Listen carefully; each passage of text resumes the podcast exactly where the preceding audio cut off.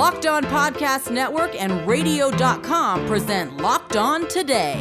The Big 12 continues to run the show in college basketball.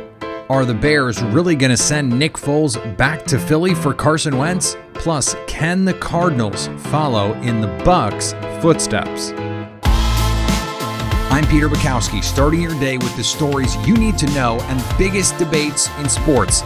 You're Locked On Today. Searching all major sports. Found. Let's start with the biggest story.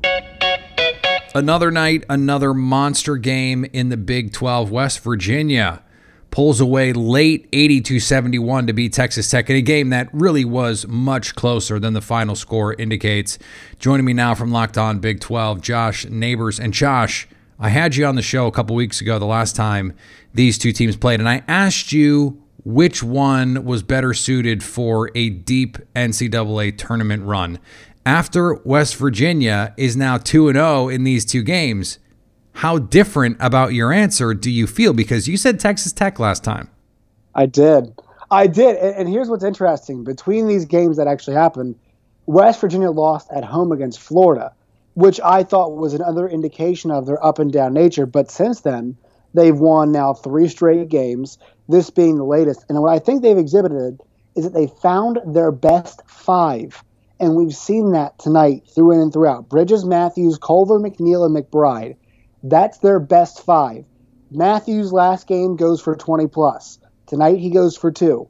McNeil last game goes for 3. Tonight, 26. So they're finding scoring from different guys. They found their best five, and they've found the ability to have variance within that best five. That, to me, is the key, Peter. And you're right. I do feel very comfortable about them, about saying, hey, yeah, this is a team that can make a run because they found that identity. It is also worth mentioning that night to night in the Big 12, trying to figure out what's going on is nearly impossible. I mean, we're just a couple days removed from Texas Tech beating Oklahoma. And you know, Texas, we know, is a really good team. Baylor might very well be the best team in the country. So we also, I think, have to be careful making too big of judgments about one game in what is easily the most loaded conference in college basketball. Right. I mean, we saw from Texas Tech what we wanted to finally see. There's a reason why they're number 7 in the country this week. It's because they've gotten it all together. Since that West Virginia loss the last time around, they've been putting it together in the rest of their games. But not tonight. They were not able to put it together tonight. And so that's kind of the up and down nature of the league. Texas has dropped a few games in a row as well, 4 of the last 5, I believe it is. And even now Baylor is facing their toughest challenge in the coronavirus. So, I mean, all of these teams are trying to find their footing and trying to figure out, what is our identity? How much does playing such a challenging schedule cloud the fact that, we might have found it one game and, we might lose our confidence the next with a loss? It's just so hard to tell on a night-to-night basis. Even Iowa State's giving teams difficult games. Kansas State almost beat Texas tonight. So this league now, top to bottom, seems like it's trying to, it's cannibalizing itself in a way that we've seen the Big Ten do it all year. So it's kind of crazy, and it's so funny, Peter. You and I always seem to meet every single week, and the conversation shifts from team to team, game to game. It's just been so much fun this season. The Chicago Bears look poised to trade for a quarterback. Could it be Carson Wentz or someone else? Plus everything you need to know next. Now, here's what you need to be locked on today. The Utah Jazz extend their winning streak to 5 and stay atop the Western Conference after beating the Celtics in Utah. The Utah Jazz won their 16th game in their last 17 with a defeat of the Boston Celtics. Brad Stevens came out with an interesting defensive game plan, playing 2 bigs and switching everything, and the Jazz annihilated it. Once again, the opponent had to pull a ripcord on their defensive game plan. Tonight was the Jazz best offensive game of the year, led by Donovan Mitchell's 36 points. Joe Ingles had 24. Rudy Gobert's defense was remarkable late in the game. But once again, it was the third quarter for the Jazz. They're the number 1 third quarter offense in the NBA, the number 1 third quarter team in the NBA, and that's when they stretched it out. Jazz hold the best record in the NBA, having won 16 of their last 17. For more on the Jazz, visit Locked On Jazz on the Locked On Podcast Network. The Philadelphia 76ers hold on to their slim lead in the Eastern Conference after beating Sacramento 119-111. Joel Embiid put up 25 points, and the Sixers stay up on the Milwaukee Bucks by a game and a half in the East. Remember when James Harden was supposed to make the Nets unstoppable? Well, they just lost again. Adam here with Locked On Nets podcast. Once again, that old-fashioned feeling we had against the Washington Wizards, Brooklyn. Just a no-show, really, across the board against the Detroit Pistons tonight. They came out soft, came out lackadaisical, didn't give you perimeter defense, which exposes the defense on the interior even worse in a game like this. It's a matchup where, on paper, even without Kevin Durant, you should be easily destroying a 5-win team. Instead, you give the Pistons their 6th, and there's just a lot not to like about it because it comes down to effort, comes down to energy, comes down to focus, comes down to being prepared to take on a team that is well below 500. Instead, Brooklyn continues this trend of not showing up against bad teams around the NBA. You can hear Doug and I break this all down on the Locked On Nets podcast right here on the Locked On Podcast Network. Here is another story you need to know. Last week, Adam Schefter reported, among other reports coming out of Philadelphia, that the Eagles were anxious to move Carson Wentz, that a deal could potentially be imminent, and the team most discussed in the reporting and in the innuendo beyond the reporting has been the Chicago Bears. Joining me now from Locked On Bears, Lauren Cox. And Lauren parsed some of this stuff for me. It seemed like we were going to get a deal. There was stuff on the table, at least through the reporting of it, that there was some sort of discussion happening here and now. We haven't heard much lately. What's going on? Yeah, initially we thought it was, well, the NFL doesn't like big breaking news directly around the Super Bowl. So we just had to get through last weekend, and the blockbuster trade would come out Monday or Tuesday. And we're at the end of Tuesday and still no deal. Now, the latest reporting we're hearing is that maybe the Eagles kind of got the cart ahead of the horse a little bit, showed their hand a little bit too much, and saw the big price tag that Matthew Stafford got and said, hey, let's get that for our franchise quarterback. And teams like the Bears and the Colts, albeit interested in potentially bidding against each other, weren't interested in bidding up to that level. And so now Chicago is left kind of seeing where the Eagles are a little bit here, and also exploring a lot of their other quarterback options because they seem desperate, and every indication is that they want to go big. They want to make a big swing at quarterback and make a clear upgrade from Mitch Trubisky and Nick Foles rather than more of a lateral one. Yeah, a lot of the reporting that I saw about, hey, it's a one and other picks and a player, to me, that seems like something that Philly says, hey, reporter X, this is what we're getting, to create a market a little bit for Carson Wentz. It seems hard for me to believe that a team is going to give up multiple assets and a high pick for a player like Wentz after what we just saw last year.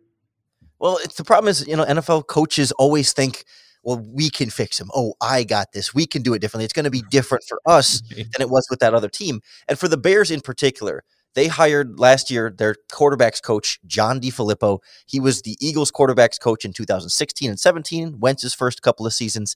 He has that experience helping Wentz get to that high level, and the Bears just promoted DeFilippo to now passing game coordinator in addition to quarterbacks coach. So that opened up the floodgates of Bears-Wentz rumors, but it's also important to keep in mind that John DeFilippo has worked with a number of other quarterbacks that are potentially available this offseason that the Bears could have some interest in too. So it's not so much a direct tie to Wentz only, but he opens up the gamut for a lot of different possible quarterbacks. Terrific segue into my last question here. You said the Bears want to make a splash at quarterback if it's not Carson Wentz. We've heard Deshaun Watson mentioned in connection with Chicago. We've heard Derek Carr. This QB carousel is spinning quickly. What are the other names? Who are the other? It's Watson. They're definitely interested. I don't know if Watson wants to waive his no-trade clause and come to Chicago that already has some long-term instability at head coach and GM, plus everything they would have to give up to get Watson would send Watson to a supporting cast that won't have a lot of ability to actually build around him and do that supporting. So then it's, Derek Carr, like you mentioned. John DeFilippo had been his quarterback's coach with the Oakland Raiders at the time. Also, I guess, Gardner Minshew from the Jaguars, not really quite that big swing for the fences, but a guy that, a young, potentially ascending quarterback that John DeFilippo worked with on the Jacksonville Jaguars, a chance to be more. But at the same time, you know, DeFilippo worked with Nick Foles and had the same success in Philadelphia with him that he did with Carson Wentz. So anything can happen at this point. But the Bears and Matt Nagy have been quoted as saying, you got to get one of these top elite quarterbacks, you know, the top 10 or 12 quarterbacks to be a difference maker. That's what they need in Chicago. That's what they're going to go after. And the list is pretty short. Wentz, Carr kind of seem like the most two likely candidates. Can the Arizona Cardinals follow in the Bucs' footsteps from out of the playoffs to the Super Bowl? Our cue of the day is next. Agree or disagree? This is the cue of the day.